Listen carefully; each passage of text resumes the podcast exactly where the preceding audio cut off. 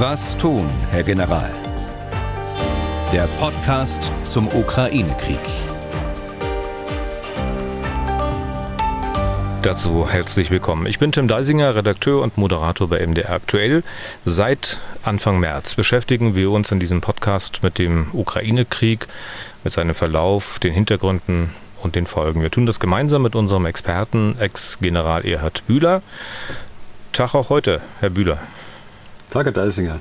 Und vielleicht darf ich jetzt in diesem halben Jahr am Anfang mal was loswerden. Jetzt, also da wir fast ein halbes Jahr dieses, diesen Podcast gemeinsam machen, jetzt, äh, da der Krieg nun schon wirklich ein halbes Jahr wütet, ich muss ein dickes Dankeschön loswerden an Herrn Bühler.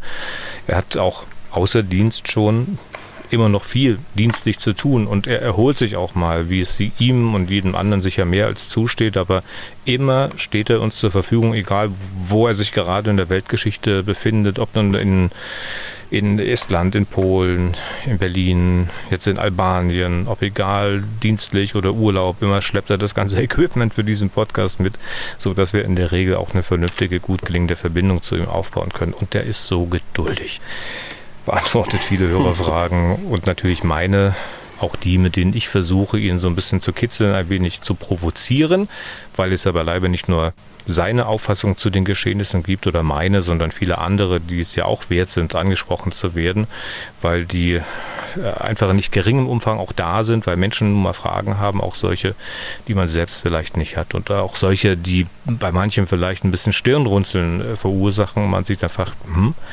Wirklich, echt jetzt? Aber auch da halt ruhige, sachliche Einschätzungen, für die sich viele Hörerinnen und Hörer auch immer wieder ausdrücklich bedanken. Georg Großegger aus Österreich hat mir heute Morgen noch geschrieben und hier von unglaublichem Gleichmut gesprochen, den er bei Herrn Bühler bewundert. Dafür also mhm. mal ausdrücklich Danke, Herr Bühler. so. Dankeschön. Und nun auch genug des Lobs. Ich weiß, dass Herr Bühler das eigentlich gar nicht gerne öffentlich gemacht haben will. Es sind Nein. jetzt sechs Monate, Herr Bühler. Im Februar haben sicher die wenigsten sich ausmalen können oder wollen, wo wir in diesem Konflikt jetzt zu diesem Zeitpunkt stehen werden. Ich weiß noch, dass mich meine Chefin damals am frühen Morgen des 24. Februar aus dem Bett geklingelt und gebeten hat, in den Sender zu kommen und zu moderieren, weil Putin das Unglaubliche losgetreten hat. Herr Bühler, wie war denn das eigentlich bei Ihnen? Also Radio angemacht früh und dann überrascht gewesen oder haben Sie sich vielleicht gesagt, na, ich habe es doch gewusst? Dann tatsächlich war es so, dass auch meine Chefin mir das hinterbracht hat. Äh, das war, ist meine Frau. Wir sind so um halb sieben aufgestanden und äh, sie war zuerst irgendwie am Morgenmagazin und äh, sie hat mir dann die Nachricht äh, gebracht ins Bad. Aber ich, jenseits jetzt mal dieser privaten Geschichte, hm. ich muss äh, Ihnen wirklich sagen, ich bin äh, noch am 22. bei einem Vortrag gewesen und äh, meine Einschätzung war, er macht es nicht. Äh, also er greift da nicht an, hm. Putin. Mhm. natürlich haben wir über, wir alle über Wochen den Truppenaufbau gesehen und äh, wenn man da mit militärischen Augen draufschaut, dann war mir klar, das ist ein, und nicht nur mir natürlich, sondern allen eigentlich, die sich damit auskennen, das ist ein angriffsfähiges Dispositiv, das hier aufmarschiert, äh, angriffsfähig und äh, noch dazu, äh, es waren auch Besatzungstruppen dabei, also Truppen des Inneren, die dann in der Lage und befähigt sind, äh, aus russischer Sicht dann Territorium auch zu kontrollieren. Also insofern war das angriffsfähig, aber ich habe dennoch äh, mir nicht ausmalen können, dass es tatsächlich macht. Und mhm. ich habe an diesem äh, Montag noch gesprochen von den vier Risiken, äh, die ich eben dann so bewertet habe. Äh, diese Risiken sind so hoch für ihn, dass er es nicht tun wird. Können Sie die genauer beschreiben? Also welche waren das damals für ihn, von denen Sie dann gesagt haben, naja, das ist, diese Risiken sind zu groß für ihn? Ja, das, das habe ich natürlich noch gut in Erinnerung. Das erste Risiko ist, was macht eigentlich der Westen? Wird der Westen äh, zusammenhalten? Wird er auseinanderbröckeln? Äh, was machen die Sanktionen, äh, die ja damals äh, diskutiert worden sind und zum Teil bereits äh, in der Umsetzung waren aufgrund des äh, Truppenaufmarsches? Das Zweite ist, wie sind die Fähigkeiten der ukrainischen Armee?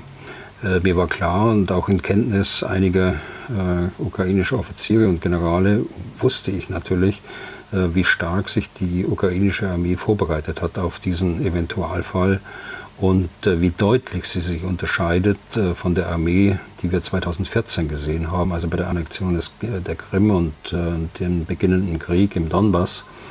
Also die Fähigkeiten der ukrainischen Armee habe ich höher eingeschätzt und äh, da habe ich äh, eben gesagt, da ist ein, das Risiko viel zu groß, dass er dort in einen langwierigen Krieg hineingezogen wird. Und äh, das äh, kommt, äh, kommt auch mit dem dritten Risiko daher. Das dritte Risiko habe ich beschrieben mit, äh, mit der Frage, wie kann Russland besetzte Gebiete in der Ukraine unter Kontrolle halten, wissend, dass ähm, die Ukraine wie auch andere Staaten in Osteuropa ein ganz langes, ähm, eine ganz lange Tradition haben im Partisanenkampf. Und äh, hier habe ich schon äh, gedacht, dass äh, Putin auch das berücksichtigt dass ähm, er in einen lang andauernden Konflikt dort hineingezogen wird. Und äh, die vierte Frage oder vierte, das vierte Risiko ist, äh, wie reagiert eigentlich Russland intern? Wie reagiert äh, das Umfeld von Putin?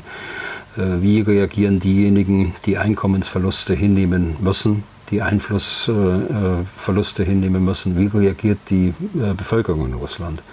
Und wenn ich das so aufsummiere und auch heute nochmal äh, überlege, diese vier Risiken, dann muss ich sagen, die ersten drei Risiken sind mehr oder weniger eingetreten. Also der Zusammenhalt des Westens ist so stark wie nie, äh, wie nie zuvor. Die Fähigkeiten der ukrainischen Armee sind so stark, äh, dass sie einen sechs Monate langen Verteidigungskampf führen konnten und jetzt immerhin, jedenfalls teilweise, auch in die, in die Initiative gehen kann. Und äh, letztlich sehen wir einen beginnenden äh, Partisanenkampf in einer ganzen Reihe von Gebieten, in einigen schon etwas länger, in eine etwas kurzfristig und möglicherweise sehen wir auch äh, bereits in Russland äh, entsprechende Widerstandsgruppen, wenn das so ist, äh, wie die Berichterstattung es nahelegt. Also mhm. diese drei sind mehr oder weniger eingetreten. Beim vierten Risiko, da bin ich tatsächlich überrascht, äh, denn die russische Bevölkerung hat immer negativ reagiert auf äh, russische Verluste, ob man jetzt äh, den Afghanistan-Krieg ansieht, den Syrien-Konflikt ansieht und andere. Also da äh, ist es offensichtlich gelungen, die Bevölkerung mit der Propaganda so einzulullen und äh, auch die, die äh, Opposition so weit zu unterdrücken äh, mit ganz brutalen Maßnahmen, dass das noch nicht eingetreten ist. Aber was nicht ist, kann noch kommen. Mhm. Ähm, in Angesicht dieser Risiken na, die dann ja eingetreten sind, wie Sie gesagt haben, zumindest mhm. drei davon, überlegt man sich ja bestimmt dann auch, ja, aber warum hat das dann gemacht? Also was, was, was treibt den Kerl da im Kreml an? Haben Sie da irgendwie einen Ansatz, eine Antwort für sich gefunden?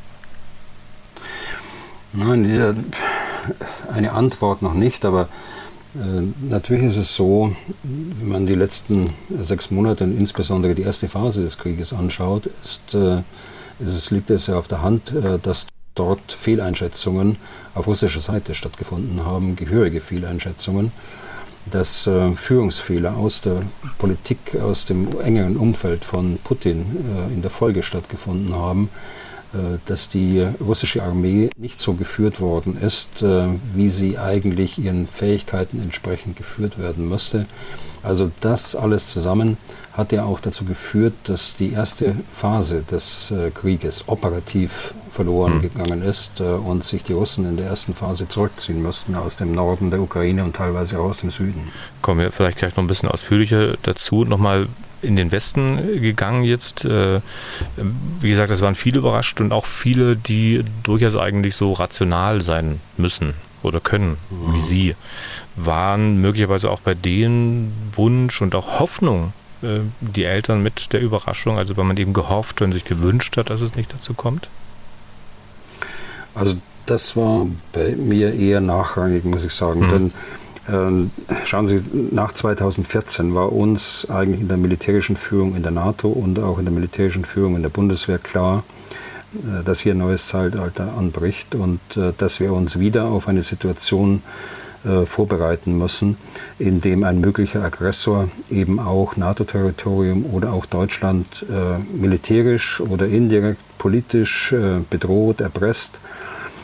Ähm, insofern war das nie Wunschgedanken da von mir, sondern ich habe eben versucht, ähm, die Kenntnisse, äh, die ich hatte und äh, die Ereignisse, die dann stattgefunden haben, äh, auf dem Weg bis 2022 so einzuordnen, dass man hier die richtigen Entschlüsse fassen kann. Also Wunschdenken war da sicher nicht dabei. Mhm. Und die Tatsache, dass die ersten drei von mir benannten Risiken tatsächlich eingetreten ist und insbesondere die NATO stärker heute dasteht, auch mit Finnland und Schweden jetzt vor der Tür als je zuvor, äh, das äh, zeigt ja schon, dass es kein Wunschdenken war, sondern das zeigt, äh, dass das Risiko eingetreten ist für Putin, das von mir, aber auch von anderen auch so gesehen worden ist. Aber vielleicht auch ein bisschen Gewöhnung mal, an den Frieden, also meine zig Jahre Frieden, zig Jahrzehnte und dass man dann möglicherweise gedacht hat, Mensch, ach, in Europa, ja, wir sind doch in Europa, da gibt es keinen Krieg. Ja, nun, der, der Krieg, nochmal, der Krieg war ja seit 2014 da. Und äh, vor diesem Hintergrund 2014 konnte man natürlich auch die, die äh, Konflikte äh, im, in Russland ganz anders einschätzen. Äh, Tschetschenienkrieg beispielsweise. Man konnte die, äh, den Krieg zwischen Georgien und äh, Russland ganz, ganz anders äh, einschätzen, aber auch die Ereignisse in Syrien anders einschätzen als vorher. Also da war 2014 und ich glaube, ich habe es schon mal gesagt, 2014 war für uns in der Bundeswehr, aber auch in der NATO oder umgekehrt eine Zeitenwende. Die hat nicht erst 2022 mhm. äh, begonnen und insofern auch eine Zeitenwende, die dann äh, zu einer äh, vollkommenen Neuausrichtung der Konzeption der Bundeswehr auch geführt hat. Das Weißbuch zu einem schon 2016, Konzeption der Bundeswehr, Fähigkeitsprofil 2018. Also das können Sie im Grunde genommen alles nachlesen. Das hat nichts mit Wunschdenken zu tun, sondern es hat mit einer sehr realistischen Betrachtungsweise zu tun dass sich äh, in Russland äh, ein Regime jetzt äh, immer weiter zum Schlechteren verändert, dass es zu einer Bedrohung für Westeuropa und eben auch für Deutschland und für andere Teile der Welt auch werden kann. Hm. Überraschung aber dennoch, wie gesagt, für viele. Ähm, jetzt allerdings, wenn man sich umhört, ich habe so ein bisschen das Gefühl, dass wir uns eigentlich jetzt auch mittlerweile an diesen Krieg äh, ja, ich sag mal, gewöhnt haben. Also Sie haben immer wieder mal hier im Podcast davor gewarnt, aber man sieht es ja, also daran, wie die Leute sich verhalten, was so Thema bei Gesprächen ist. Äh, der eigene Schrecken, der scheint irgendwie kleiner geworden zu sein. Nehmen Sie das auch so wahr? Naja, das ist ja auf der einen Seite gut, äh, dass der, dass der Schrecken kleiner geworden ist und äh, man die, den ganzen Krieg und auch seine Folgen ähm, nicht aus einem Schrecken heraus, sondern aus der Angst heraus betrachtet, sondern eben ganz nüchtern auch analysiert und ganz nüchtern betrachtet. Nur eines ist auch richtig, und das, das sagen Sie ja zu Recht, das habe ich mehrfach gesagt, wir dürfen uns nicht daran gewöhnen, dass vor unserer Haustür ein so brutaler Krieg mit so vielen Opfern stattfindet, sondern äh, wir tun gut daran, dass wir weiterhin interessiert bleiben an dem Geschehen dort, äh, dass wir uns weiter in der Diskussion äh, mit einbringen und äh, ja, vor allen Dingen, äh, wir müssen die Seite, äh, die für uns die richtige Seite ist, auch weiterhin unterstützen. Hm. Ein bisschen habe ich auch den Eindruck, äh, dass sich, wenn wir beim Thema Schrecken sind, dass sich bei der Angst davor, dass Atomwaffen eingesetzt werden könnten, was getan hat. Ich meine, darüber spricht eigentlich kaum noch jemand. Äh, konnte man auch früher in den Hörermails nachlesen, wenn der Westen diese oder jenes macht, dann könnte der Putin ja doch vielleicht Atomwaffen einsetzen. Jetzt ist davon eigentlich fast nichts mehr zu lesen. Naja, also äh, Angst äh, vor Atomwaffen, das ist auch so ein zweischneidiges Schwert. Die, äh, es, es, ist absolut verständlich, äh, dass jeder davor Angst hat, äh, dass Atomwaffen eingesetzt werden. Atomwaffen sind keine Waffen, die eingesetzt werden sollten. Das sind, wie ich schon mehrfach auch gesagt habe, das sind politische Waffen. Das sind keine Waffen, mit denen man einen Krieg führt, sondern das sind Waffen, die einen potenziellen Aggressor abschrecken sollen. Äh, natürlich hat es äh, in den, in den ersten Monaten eine ganze Reihe von Äußerungen gegeben von äh, Leuten aus dem Umfeld von Putin, von ihm auch selbst, die entweder ganz konkret mit Atomwaffen gedroht haben oder ebenso sich ausgedrückt haben, dass man das so verstehen konnte, dass äh, Atomwaffen gemeint äh, äh sind. Das hat in letzter Zeit etwas nachgelassen, das stimmt. Dafür habe ich äh, keine besondere Begründung, muss ich Ihnen ehrlich sagen. Ich Bin natürlich froh darum, dass dieses nukleare Erpressungsgehabe, dass das ein Stück weit weniger geworden ist. aber ich denke auch, dass in der militärischen Führung dort in Russland das gleiche Gedankengut, wenn man die Doktrin anschaut, wenn man das anschaut, was, ähm, was Valery Gerasimov, der Generalstabschef, so veröffentlicht hat über die letzten Jahre in der Beziehung, dass man äh, sich durchaus äh, auch im Klaren ist, äh, dass die, der Einsatz von Nuklearwaffen äh, eine äh, Situation wäre, die wir alle nicht wünschen können, äh, die zu einer gemeinsamen Vernichtung großer Teile dessen, was, was uns wichtig ist, der Bevölkerung des Territoriums und und und führen würde und dass jeden jeden, jede der Parteien gleichwertig äh, eigentlich treffen äh, wird und zwar negativ treffen wird. Also insofern äh, bin ich froh, dass es so ist und äh, will das gar nicht weiter vertiefen, muss ich ehrlich sagen. Äh, wir, sollten, wir sollten zusehen, dass wir äh, keine uns nicht aus dieser Angst vor Atomwaffen leiten lassen, sondern ganz äh, nüchtern äh, die, die Faktenlage dort äh, analysieren und ja, uns, wir stehen auch unter dem Nuklearschirm äh, der Amerikaner und äh, das ist die Gegenabschreckung, die äh, uns zur Verfügung steht. Und auch das weiß natürlich die militärische Führung, aber auch die politische Führung in Russland ganz genau. Ja. Vielleicht hat auch Ihre Art, das zu analysieren, immer wieder zu erklären, wie sich das mit den Atomwaffen verhält, ein bisschen dazu beigetragen, dass bei manchem Hörer, bei mancher Hörerin so der Schrecken ein bisschen weg ist. Ich konnte das zumindest auch aus Hörermails äh, so entnehmen. Und dass es einen Wandel gegeben hat bei der Wahrnehmung des Krieges, äh, dass man sich halt generell an den Krieg gewöhnt hat, das merkt man eben auch an Mails und an Anrufen, die bis in eine andere Richtung gehen. Wir äh, lesen immer öfter und hören immer öfter, dass gefragt wird, na, könnten die Ukrainer nicht dieses oder jenes tun, um die Russen in die Knie zu zwingen? Könnten die Ukrainer nicht die Strategie oder Taktik anwenden? Könnten sie nicht dieses oder jenes Objekt angreifen? Das war am Anfang des Krieges, war das nicht so zu lesen. Ich will mal stellvertretend dafür einen Anruf zu Gehör bringen, eine Frage eines Hörers, äh, ja, mit der wir eigentlich wieder schon mitten im Kriegsgeschehen sind. Hallo, hier ist der Herr Göb, ich komme aus München. Und mich würde doch mal äh, rein interessieren aus militärischer Sicht, warum es so schwer ist, die Brücke zwischen der Krim und dem Festland anzugreifen. Ich habe da als Laie natürlich ganz viele Kreativideen, ganz tiefliegende MIG der Ukrainer oder ein, ein gesteuertes Schnellboot oder ein, ein gesteuertes U-Boot oder ein Lastwagen mit Sprengstoff. Aber würde mich einfach nur interessieren, zu Wasser, zu Luft und zu Land, warum das so unendlich schwer ist. Vielen Dank. Ja, diese Brücke, das ist die, die Russland ja extra gebaut hat. Da gab es auch mal eine große Einweihung, die Brücke von Kertsch. Mhm. Ähm, ja, warum greift man die Brücke von Kertsch nicht an? Ja, die Brücke von Kertsch ist ja, wie Sie richtig sagen, neu gebaut worden. Das ist die einzige äh, Landverbindung äh, zwischen Russland äh, und der Krim. Jetzt äh, durch die durch die besetzten Gebiete im Donbass und äh, in der Südukraine gibt es auch andere Wege auf die Krim. Ähm, ich meine, Herr Göltsch hat äh, zweifellos recht, das ist ein strategisches Ziel. Das ist äh, aus militärischer Sicht auch ein legitimes Ziel, denn dort läuft der Nachschub äh, über die Brücke in die Krim. Dort äh, über diese Brücke werden Truppenverbände auf die Krim verlegt aus dem Donbass heraus, äh, über die Brücke, über die Krim, dann in die Südukraine, um äh, einer äh, möglicherweise bevorstehenden äh, Großoffensive entgegenzutreten. Also insofern ist es ein, ein militärisches Ziel.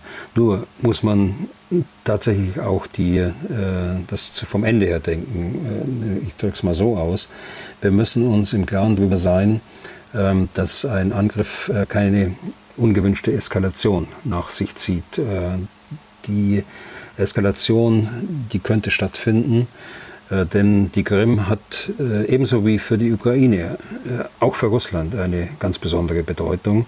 Und gerade durch die durch die Annexion der Krim und dadurch, dass Russland das jetzt als russisches Staatsgebiet empfindet. Es ist natürlich nicht so nach unserem Verständnis, aber es ist nun mal so, dass sie es so, so empfinden. Und äh, da muss das sauber abgewo abgewogen werden. Es hat auch nach meiner Kenntnis bisher keinen äh, richtig ernstzunehmenden Angriff äh, auf, diese, auf diese Brücke gegeben. Äh, die, der zweite Punkt ist, äh, jetzt sind wir wieder mehr beim, beim Militärtechnischen. Diese Brücke ist äh, außerordentlich stark gesichert. Davon kann man ausgehen, wenn das so ein strategisches Ziel ist dann ist das so, dass sie auch gesichert ist. Dann ist es so, dass sie mit äh, sehr starken Luftabwehrkräften gesichert ist. Äh, Marineeinheiten ohnehin. Äh, da werden, weil unser Hörer das angesprochen hat, da werden äh, ukrainische Schiffe äh, sich nicht bewegen können in der Straße von Kertsch. Und äh, letztlich, äh, und das ist der dritte Punkt, äh, es ist auch nicht so einfach, so eine Brücke äh, zu zerstören. Da gehört schon, gehören schon entsprechend Waffen dazu. Und äh, ob die Ukraine tatsächlich diese Waffen äh, in dem Umfang besitzt, dass sie ein solches strategisches Ziel angreifen können, das bleibt ihr wohlgehütetes Geheimnis das ich auch nicht kenne. Das weiß ich nicht. Auf jeden Fall weiß ich, dass so eine Brücke nicht mit Artillerie zerstört werden kann, äh, auch nicht mit Artillerie äh, dort aus dem Westen zerstört werden kann, sondern da muss man schon größere Kaliber und eine größere Anzahl hm. einsetzen. Und wir sprechen ja da über Entfernungen von 200, 300 Kilometern. Ähm, Sie haben die möglichen Eskalationen angesprochen. Für den Fall der Fälle in die Richtung geht auch die Frage von Jonathan Kujat. Äh, weiß nicht, ob der verwandt ist mit Ihrem früheren Kollegen, mit dem früheren Generalinspekteur der Bundeswehr. Ähm, ich kann mal kurz zitieren. Wie schätzen Sie das Risiko von weiteren politischen und militärischen Eskalationen durch Russland ein, falls es halt der Ukraine gelingt, diese Kertsch-Brücke zu zerstören? Mit freundlichen Grüßen. Also was könnte da an, an Eskalation passieren? Also in jedem Fall äh, wird äh, die russische Armee versuchen, eine solche Zerstörung zu verhindern. Ähm, sprach gerade ja schon von den, von den Luftabwehrkräften, die heute schon da sind, von den Sicherungskräften, die um die, um die Brücke ähm, dort äh, mit Sicherheit äh, eingesetzt sind. Äh, ob und inwieweit dann Russland eskaliert, äh, das kann keiner von uns richtig voraussagen. Äh, aber natürlich muss es eine Risikoabschätzung geben. Aber die Risikoabschätzung können Sie natürlich nur dann machen, wenn Sie tatsächlich auch die andere Seite äh, sehen. So, was äh, bringt uns das jetzt zu diesem Zeitpunkt und zu diesem Augenblick? Äh, können wir unsere Ziele anders erreichen?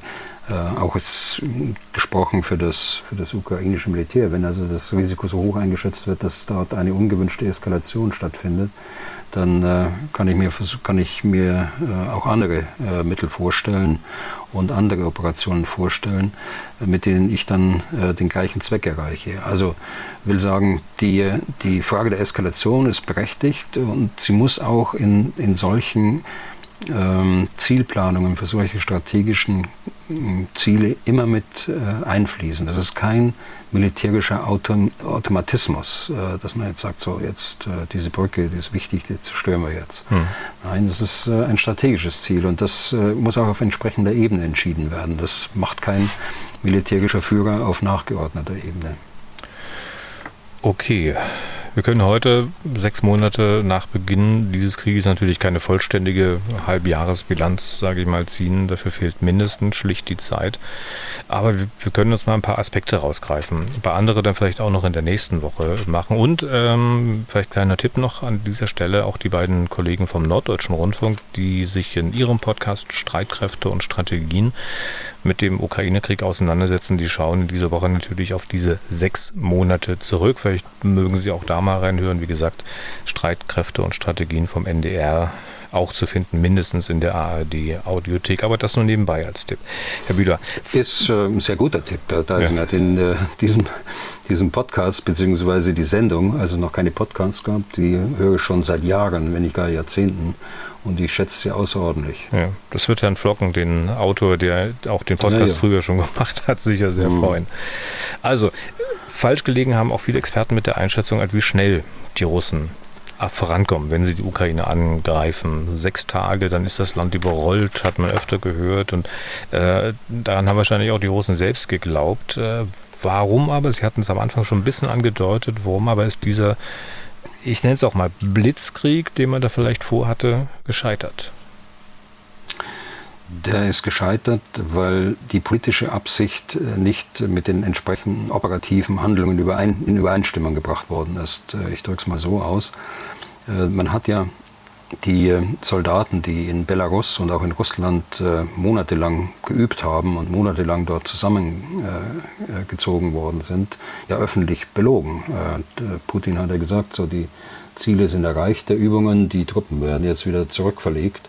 Und in die Zurückverlegung hinein wurde der Plan geändert und äh, die Truppen hatten plötzlich den Befehl, in die Ukraine einzumarschieren. Äh, das Ganze war äh, war den, den taktischen Führern nicht bekannt. Das wissen wir ja mittlerweile. Das wissen wir auch aus abgehörten, abgehörten und öffentlich gemachten Gesprächen von Soldaten mit ihren Familienangehörigen. Äh, sie wussten nichts davon. Das wusste ganz offensichtlich nur ein ganz kleiner Kreis um Putin herum und der militärischen Führung. Und äh, sie sind letztlich gescheitert an der Fehleinschätzung, auch an den Risiken, die ich vorhin genannt habe, an den äh, Fähigkeiten der, der ukrainischen Armee an den, und dazu gehört eben auch die, die Gesamtverteidigung oder im Englischen würde man sagen Total Defense, die äh, weite Teile der Bevölkerung mit einbezieht. Und wenn es nur Unterstützung ist, äh, wenn es sanitätsdienstliche Unterstützung ist, Versorgungsunterstützung und und und auch die Bereitschaft, äh, dort in Territorialverbände reinzugehen, ist eine vollkommene Un äh, äh, Unterschätzung gewesen der, des äh, Widerstandswillens der Ukraine. Das war ein Aspekt, da kommen ein paar andere Aspekte auch noch dazu, Moral beispielsweise. Und dann die völlige Überschätzung der eigenen äh, Fähigkeiten und der eigenen Moral. Äh, das ist äh, die andere, äh, andere Seite. Hm. Und daran sind sie letztlich im Norden der Ukraine gescheitert. Das waren die Gründe auf russischer Seite. Nun haben wir aber auch hier im Westen die Experten falsch gelegen. Also viele haben ja geglaubt, dass die Russen das könnten. Wie, wie, wie kam denn das?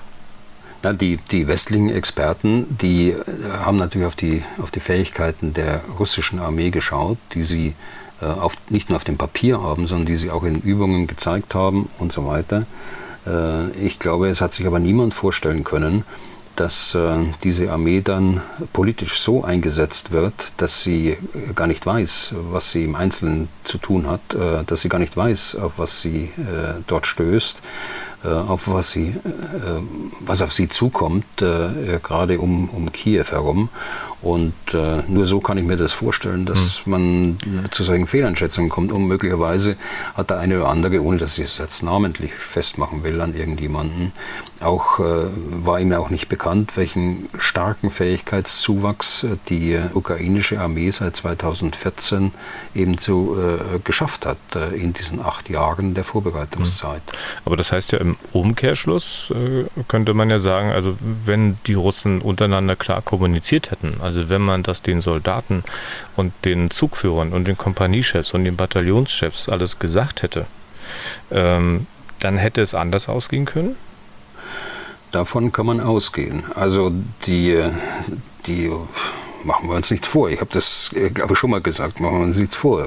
Die russische Armee ist eine große, eine der größten Armeen äh, in dieser Welt und äh, sie haben natürlich sehr viele Fähigkeiten. Und äh, wenn ein solches, äh, ein solches Abenteuer äh, nicht nur als Abenteuer geplant wird, sondern äh, tatsächlich auch die entsprechenden Voraussetzungen politisch geschaffen werden, strategisch geschaffen werden in der Versorgung der, der russischen Armee, dass die Weichen gestellt werden in wirtschaftlicher Hinsicht und die Armee dann auch taktisch tatsächlich so vorgegangen wäre, wie sie es eigentlich könnte, äh, dann äh, äh, möchte ich nicht wissen, wie das dann tatsächlich ausgegangen ist. Aber es war nun mal nicht so. Es ist tatsächlich ein Versagen der politischen Führung, ein Versagen der militärischen Führung in der ersten Phase des Krieges, das dann zu einem Versagen der Soldaten auf taktischer Ebene mhm. äh, geführt hat.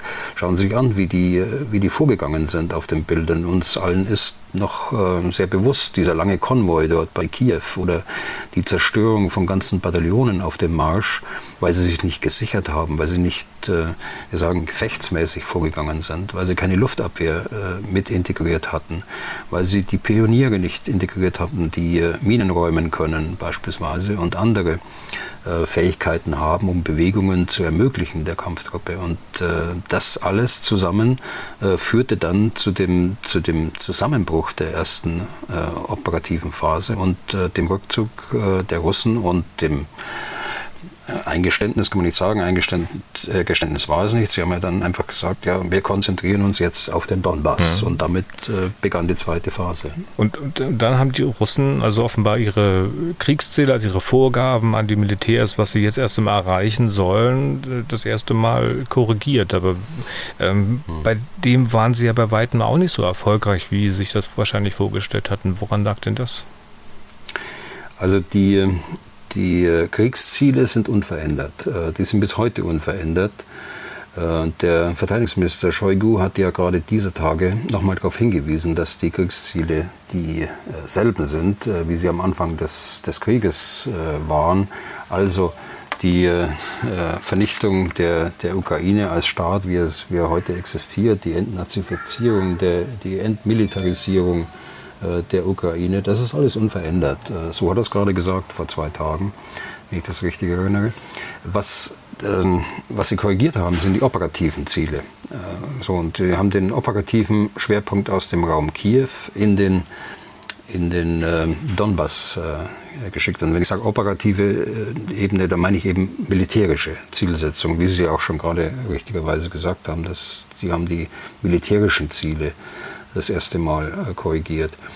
Ja, da waren sie äh, insgesamt erfolgreich, wenn man so den einen oder anderen Bericht liest, dass wieder mal ein paar Kilometer hier und da äh, gewonnen äh, wurden, die und die Stadt eingenommen worden ist. Aber wenn Sie das mal auf einer höheren Ebene dann anschauen, dann sind das äh, taktische ähm, Erfolge, die sie erzielt haben, die aber nie dazu geführt haben, dass sie in irgendeiner Art und Weise auch einen operativen Durchbruch äh, erzielt haben, der ihnen das Erreichen des operativen Ziels dann, also äh, Eroberung der gesamten Oblast Donetsk beispielsweise oder auch äh, der Oblast äh, Saporischschja oder äh, Cherson, äh, ermöglicht wär, worden wäre. Also das hat ja alles nicht stattgefunden. Äh, warum das so ist, ja, dazu gehören sicher die, die äh, Demütigung am Anfang, die, die abrupten Führungswechsel, die vorgenommen worden sind in der Führung der russischen Streitkräfte, in den außerordentlich starken Verlusten, die sie gehabt haben, in der in der Befähigung oder mangelnden Befähigung, die Logistik äh, nach vorne zu bringen und vor allen Dingen auch, äh, was nach wie vor äh, nicht nur von mir, sondern auch vielen anderen auch gesehen wird, dass die Kampftruppen, also die Panzertruppe, die Panzergrenadiertruppe auf ihren, auf ihren Schützenpanzern und Kampfpanzern bei weitem nicht das äh, bringt, äh, qualitativ, aber auch zahlenmäßig, quantitativ, äh, wie man es eigentlich von so einer großen Armee dann auch äh, erwarten könnte. Das heißt, man, verlässt sich im Grunde genommen auf die Artillerie äh, und äh, kämpft dort einen Krieg, äh, den wir vor Jahrzehnten und Jahrhunderten schon erlebt haben, in dem die Artillerie eingesetzt wird, um die Voraussetzungen zu schaffen. Es wird alles platt gemacht, es werden ganze, ganze Dörfer zerstört, ganze Städte oder Stadtteile zerstört, um dann in einer zweiten Phase erst die Infanterie, die Panzer nach vorne zu bringen und Geländegewinne zu erzielen. Der, interessanterweise gerade dieser Tage hat das, das Institut for the Study of War äh, in, in Washington, äh, ich habe mehrfach schon äh, gesagt, dass, dass, dass ich diesen, diese Website für eine der, der besten Websites äh, ansehe, wenn man mal den operativen Kriegsverlauf dort betrachtet und auch der objektivsten. Äh, sie äh, haben, verwenden ebenfalls keine geheimen Quellen, äh, vollkommen klar, aber es sind Experten, einige von denen kenne ich auch persönlich, die dann das offene, die offene Information ähm, auswerten, bewerten, einordnen, aber auch mit Quellen unterlegen und vor allen Dingen auch Primärquellen verwenden, Äh, das tun ja viele nicht. Also viele sagen bewusst, ich schaue mir das nicht an, was die Russen sagen, der russische Generalstab und äh, der ukrainische Generalstab. Äh, nein, das muss man aber tun. Man muss auch die Primärquellen auswerten. Man muss nur wissen, woher sie kommen und dann die Glaubwürdigkeit einschätzen. Also, lange Rede, kurzer Sinn. Also war ich bei der, beim Institut for the Study of War. Die haben gerade mal gegenübergestellt, was hatten die, die Russen eigentlich Mitte März nach Ende der Phase 1 und haben es wieder aufgegeben. Und was haben sie jetzt in der Phase 2 dann, also in dem Kampf um, äh, um Donetsk und Luhansk, was haben sie tatsächlich dazu gewonnen? Und äh, das steht in keinem Verhältnis. Äh, das äh, handelt sich beim Zugewinn um 450 Quadratkilometer. Und äh, äh, wenn ich es richtig in Erinnerung habe, äh, was sie im März tatsächlich hatten, das sind 45.000 äh, äh, Quadratkilometer. Also von daher ist auch die zweite Phase aus operativer Sicht nicht erfolgreich gelaufen. Es hat unglaubliche Verluste gegeben auf beiden Seiten. Es hat unglaubliche Verluste auf der zivilen Seite gegeben. Tote, Verwundete, Verletzte. Es hat unglaubliche Zerstörungen gegeben aber mit keinem, äh, aber keines der operativen Ziele ist tatsächlich äh, erreicht worden, mhm. unterm Strich. Das wollte ich gerade ansprechen, diese ganzen Mini-Erfolge, also mein Preis, über den man eigentlich nur den, den, den Kopf schütteln kann. Ja, absolut, absolut. Und Kopfschütteln eigentlich auch darüber, ähm, wieso eigentlich die russische Gesellschaft das alles so mitmachen kann. Also wir hatten es schon am Anfang ein bisschen angedeutet, dass man da nur einen eingeschränkten Zugang zu Informationen hat. Das ist mir klar, dass man da über Jahre schon jetzt nach und nach einen Propagandaapparat übergeholfen bekommen hat, ist mir ja auch klar. Nur bei diesen Gründen jetzt stehen zu bleiben, würde bedeuten, dass man quasi viele, viele Millionen russische Menschen quasi in die Unschuld entlässt, nach dem Motto, die wussten ja nicht, was die da oben machen. Aber so einfach äh, kann man es denen dann wohl auch nicht machen. Und so einfach werden es sich die Russen nicht machen können, wenn sie irgendwann in der Zukunft diesen Krieg aufzuarbeiten haben. Ich glaube, es ist wichtig, dass man immer unterscheidet zwischen dem hm, Putin äh, und seinem Regime und seinem erweiterten Umfeld und den Verantwortlichen tatsächlich, die äh, vor Ort Entscheidungen getroffen haben, bis runter zum äh, ja, strategischen Gefreiten, wie wir sagen, der äh, auch Schuld auf sich geladen hat, wenn er den äh, Kriegsverbrechen zum Beispiel begangen hat. Also das ist die eine Seite, die das russische Volk äh, in, in äh, Sippenhafter zu nehmen, ähm, das halte ich für falsch. Und deshalb, das habe ich am letzten, letzten Podcast gesagt, deshalb äh, plädiere ich dafür, dass man sehr sorgfältig nochmal ranschaut, ob es tatsächlich erforderlich ist, dass wir äh, russischen Staatsbürgern äh, keine Visas geben für den Schengen-Raum, keine Touristenvisas für den Schengen-Raum. Ich halte es für schlecht. Dieses, dieses Abschotten äh, von einem Volk, äh, das eines der größten Völker ist, äh, hier bei uns in Europa und äh, jenseits Europa, das ist falsch, weil wir damit auch verhindern, dass diese Menschen uns und unser äh, Land und unsere äh, Nationen kennenlernen, selbst kennenlernen. Äh, vor allen Dingen, weil ich Ihnen ja nicht sagen kann, wenn man, wenn man das heute machen würde, diese Abschottung, äh, wann sollte man das wieder aufheben? Wenn dieser Konflikt äh, jenseits des Militärischen äh, noch länger andauert. Äh, wüsste ich nicht, wie wir da aus dieser Zwickmühle rauskommen. Aber das ist jetzt äh, jenseits des, des Militärischen, glaube ich. Aber da, daran muss man denken. Ja, es ist eben so, wie es ist. Dass die, die Russen sind in ihrer Propagandamaschine. Viele sind ein Opfer geworden. Viele erkennen das, glaube ich. auch die Bekannten, die ich habe in Russland, und mit denen ich jetzt im Moment äh, keinen Kontakt habe, weil sie eben äh, auch im Internet nicht verfügbar sind oder das Internet für sie nicht verfügbar ist und ich nicht die entsprechenden Kanäle habe, um auf, auf ihren Kanälen dort sie zu kontaktieren.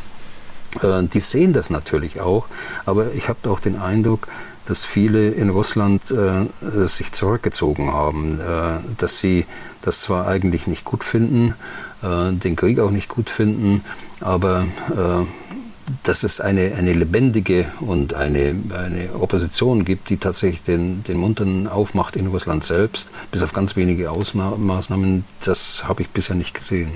Okay, das war die russische Seite. Wir wollen natürlich auch auf die ukrainische Seite gucken, nur würde ich das jetzt mal gerne ausklammern aus Zeit Gründen. Wir machen das am besten beim nächsten Mal.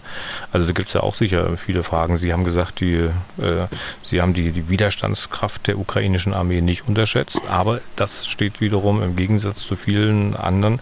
Und da kann man sicher mal noch ein bisschen ausführlicher drüber reden, warum das so ist, äh, warum man die ukrainische Armee unterschätzt hat, wo man sie doch jahrelang ausgebildet hat. Aber wie gesagt, lassen wir uns das beim nächsten Mal machen. Ich will mal ganz kurz noch in den äh, Westen schauen. Äh, Waffenlieferungen aus dem Westen laufen ja quasi ununterbrochen, Waffen, äh, Munition, Ausbildung. Äh, wo stünde denn die Ukraine, wenn der Westen nicht liefern würde? Welche Bedeutung haben diese Waffenlieferungen? Also das wäre jetzt Spekulation. Sie stünde auf jeden Fall nicht äh, an dem Punkt jetzt der Phase 3, die etwa im Juli begonnen hat, wo die äh, Ukraine tatsächlich erstmals auch die Initiative ergreifen kann. Und äh, äh, Initiative in, diesem, in dem Sinne, dass sie auch die Russen zwingt, ihre Kräfte umzugliedern und äh, sie aus ihrem eigenen Schwerpunkt des, des Donbass herausnehmen äh, muss, um äh, den Süden, äh, die besetzten Gebiete im Süden auch äh, tatsächlich schützen zu können. Also die, das hätte nicht stattgefunden, weil äh, die Voraussetzungen dafür sind, dass man Waffenlager in der Tiefe angreifen kann. Und das kann man nur mit den Waffen aus dem Westen. Das, dazu haben sie nicht die Artillerie mit der entsprechenden Reichweite. Mit, äh, sie haben Artillerie mit 18 bis 24 Kilometer Reichweite, aber nicht äh, mit einer Reichweite von 40 und äh, äh, mehr Kilometern bis 80 Kilometern haben sie die Fähigkeit.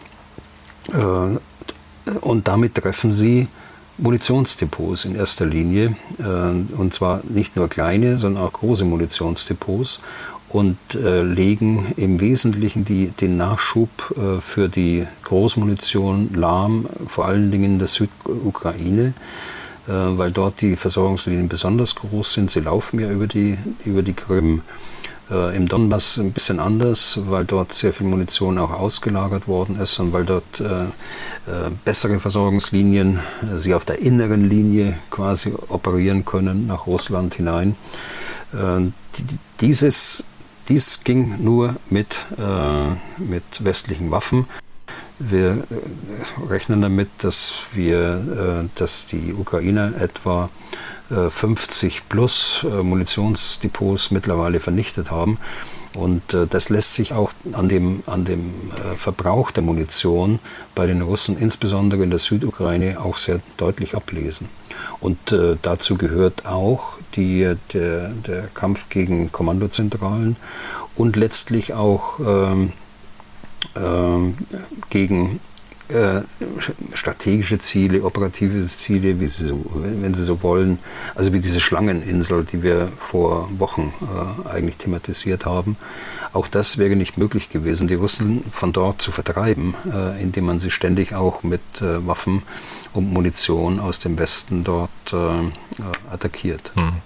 Also Waffenlieferungen aus dem Westen wichtig, damit die Ukraine zumindest äh, standhalten kann und äh, kleine Fortschritte äh, macht. Die Chefin des Verteidigungsausschusses des Bundestages, die hat ja diese Wichtigkeit natürlich auch für sich längst erkannt. Sie mahnt immer wieder und kritisiert die Bundesregierung. Und das will ich zum Schluss fragen, ist noch mal einen Schritt weiter gegangen damit sind wir wieder beim Hier und Heute. Ähm, ich glaube, ZDF hat sie heute Morgen gesagt, dass sie sich auch vorstellen könnten, stärker an die Bestände der Bundeswehr äh, zu gehen. Da geht es nicht um Artillerie, aber ich zitiere mal kurz. Zitat äh, Frau Strack-Zimmermann, wenn wir 50 Marder-Panzer beispielsweise direkt liefern, hat uns die Industrie gesagt, so könnte die Bundeswehr innerhalb eines Jahres wieder auffüllen. Ich nehme an, Herr Bühler, über die Aussage haben Sie sich noch heute Morgen auch wieder so richtig in Anführungszeichen gefreut? Ich muss gestehen, Herr Deisinger, dass äh, ich das heute Morgen nicht gehört habe. Insofern haben Sie mich jetzt überrascht mit dieser, mit dieser Aussage. Aber sie kommt ja nicht zum ersten Mal. Insofern ist es doch keine Überraschung, dass äh diese Argumentation äh, von Frau Stark-Zimmermann kennen wir schon seit einiger Zeit.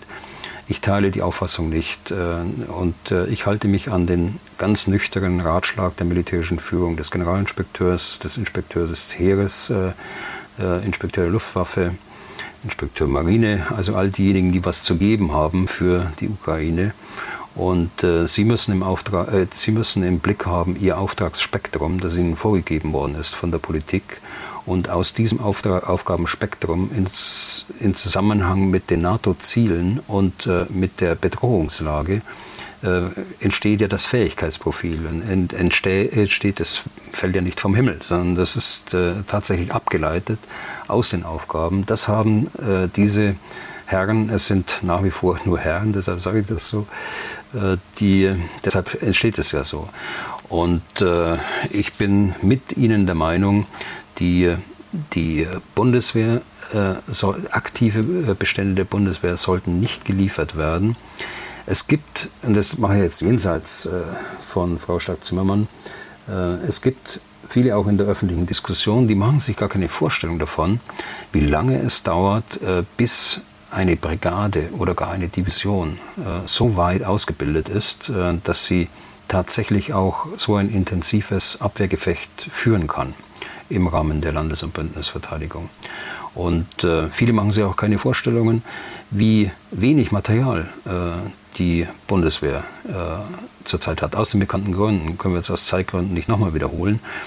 Aber dieses Material wird natürlich benötigt für solche langen Ausbildungszyklen, die ja äh, keine Wochen sind, sondern Monate sind. Äh, alle zwei Jahre muss eine Brigade in der Lage sein, äh, alle Fähigkeiten miteinander zu kombinieren, mit allen Fähigkeiten gemeinsam dann tatsächlich auf dem Truppenübungsplatz Bergen beispielsweise das auch zu demonstrieren, äh, dass man das äh, kann und versteht. Und dazu braucht man Gerät. Und äh, wissen Sie, die, äh, das Zitat äh, von, von wem auch immer, wer auch immer das gesagt hat äh, in das Lied, das höre ich wohl, aber da kann ich Ihnen Beispiele sagen, wie lange es dauert, dass man, bis man Lücken wieder auffüllt. Und darauf würde ich mich nicht als Politiker verlassen, der den Auftrag stellt, wenn sich das Militär nicht darauf verlässt, die den Auftrag umsetzen muss und die Politik beraten muss.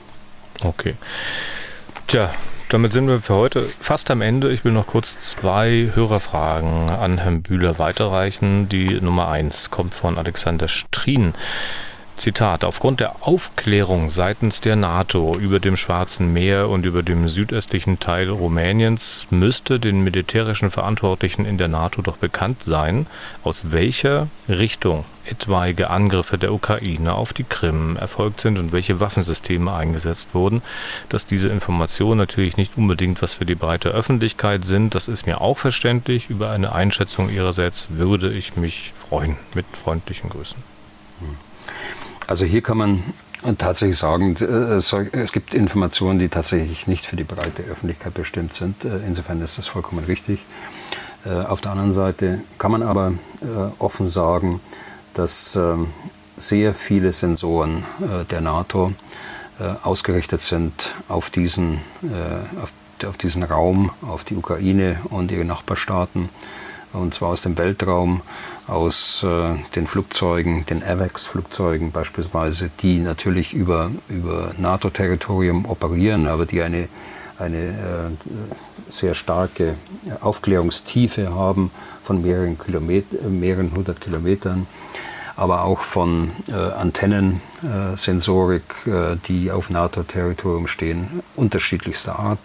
Also äh, die NATO hat und damit auch die, die Mitgliedstaaten der NATO haben ein sehr klares Lagebild. Äh, und äh, natürlich ist es im Einzelfall auch möglich, dass man im Nachgang nochmal äh, darstellen kann oder untersuchen kann, aus welcher Richtung sind die sind Raketen beispielsweise geschossen worden und möglicherweise sogar welche Raketen sind das. Aber das sind tatsächlich Geheiminformationen, über die ich im Übrigen jetzt hier auch nicht verfüge. Äh, aber über die man nicht sprechen kann. Aber äh, die NATO verfolgt das sehr, sehr intensiv. Die Bündnisstaaten, äh, davon darf man auch ausgehen, äh, werden Lageinformationen auch teilen äh, untereinander, aber nicht Zielinformationen. Das äh, mag ich bei dieser Stelle, wiederhole ich bei dieser Stelle sicher auch nochmal gerne. Denn für alle Bündnispartner in der NATO ist es wichtig, eben nicht zur, zur Kriegspartei zu werden, sondern äh, es bei der Unterstützung der Ukraine bei der völkerrechtlich legitimen Unterstützung äh, der Ukraine in ihrem Abwehr, Abwehrkampf hm. bewenden zu lassen. Und zum Thema Unterstützung ist eigentlich auch die zweite Frage, äh, und zwar von einem Hörer, der seinen Namen nicht genannt haben will. Ich lese mal vor. Zitat, es ist erstaunlich, wie die Ukraine den Russen entgegenhält. Woher kommt das strategische Wissen, wie man erfolgreich reagiert? Sitzen da gegebenenfalls äh, westliche Berater im Stab und geben Ratschläge? Oft wird sich ja in der Sendung auf geheimdienstliche Berichte der Engländer bezogen. Äh, könnte es sein, dass diese auch taktisch beratschlagen? Als ehemaliger Zivi habe ich von sowas keine Ahnung. Zitat Ende.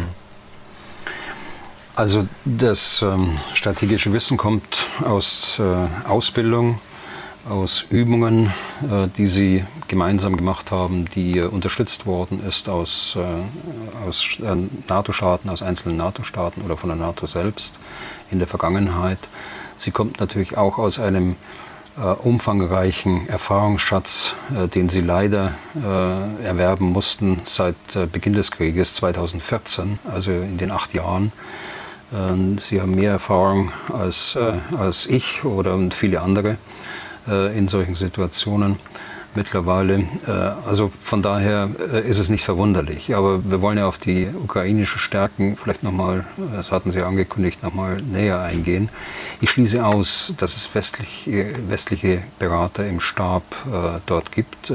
dafür sind alle NATO-Staaten viel zu vorsichtig, nicht Kriegspartei zu werden, also mit Recht die, äh, auf die geheimdienstlichen Berichte der Engländer sind wir ja schon eingegangen.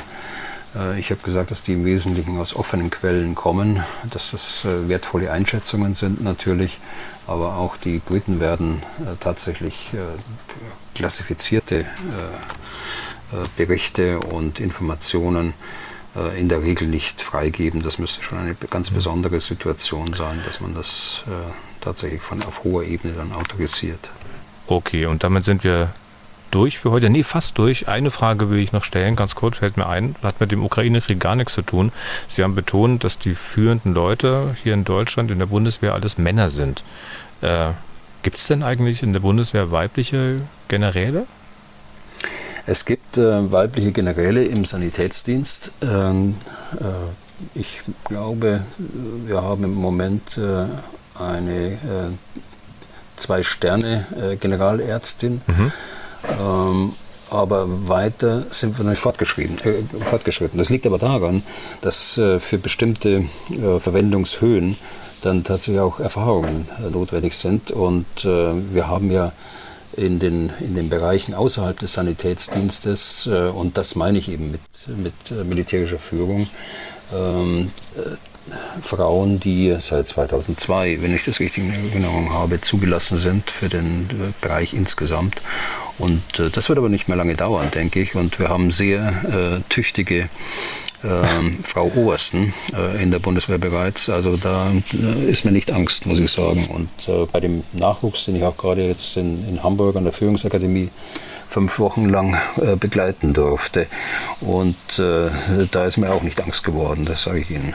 Da wächst äh, wirklich äh, Qualität nach und äh, das werden wir noch erleben. Okay. Und damit sind wir wirklich durch für heute. Nächste Woche dann sicher, wie gesagt, noch ein paar Stichpunkte zur Aufarbeitung dieser sechs Monate Krieg, zum Beispiel die Auswirkungen auf den Westen, die Handlungen und Nichthandlungen des Westens, die ganzen Kriegsverbrechen und deren Aufarbeitung, die Kriegsführung an sich modern oder antiquiert, Krieg in einer vernetzten Welt, Stärken, Schwächen, Ukraine, auch dazu, wie gesagt, sicher mehr in der nächsten Woche. Wenn Sie Fragen an Herrn Bühler haben, dann schreiben Sie an general.mdraktuell.de oder rufen Sie an unter 0800 637 3737. Was tun? Herr General gibt es auf mdr.de, in der ARD Audiothek, bei Spotify, Google, Amazon, YouTube, Apple und überall da, wo es sonst noch Podcasts gibt. Herr Bühler, äh, Sie haben am Dienstag gesagt, dass es morgen für Sie nun langsam wieder Richtung Heimat geht. Dann wünsche ich Ihnen mal eine gute Fahrt. Kommen Sie gut an. Vielen Dank für heute und bis nächste Woche. Ja, gerne, Herr Deisinger. Bis nächste Woche. Was tun, Herr General? Der Podcast zum Ukraine-Krieg.